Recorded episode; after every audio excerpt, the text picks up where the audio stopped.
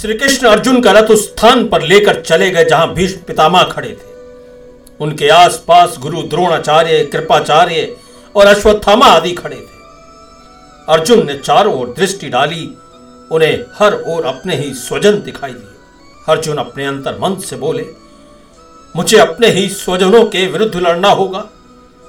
यह सोचकर अर्जुन का दिल बैठने लगा। क्या विजय पाने के लिए मुझे भीष्म पितामह, गुरुदोड़, कृपाचार्य से युद्ध कर कर उन्हें मारना होगा।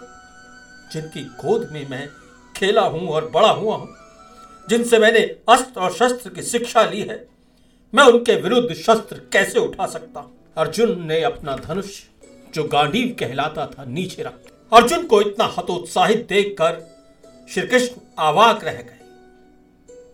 और यही से शुरुआत हुई गीता के उपदेश की। हे अर्जुन तुम्हारा शोक निरर्थक है क्योंकि आत्मा अमर है। उसे ना तो कोई मार सकता है।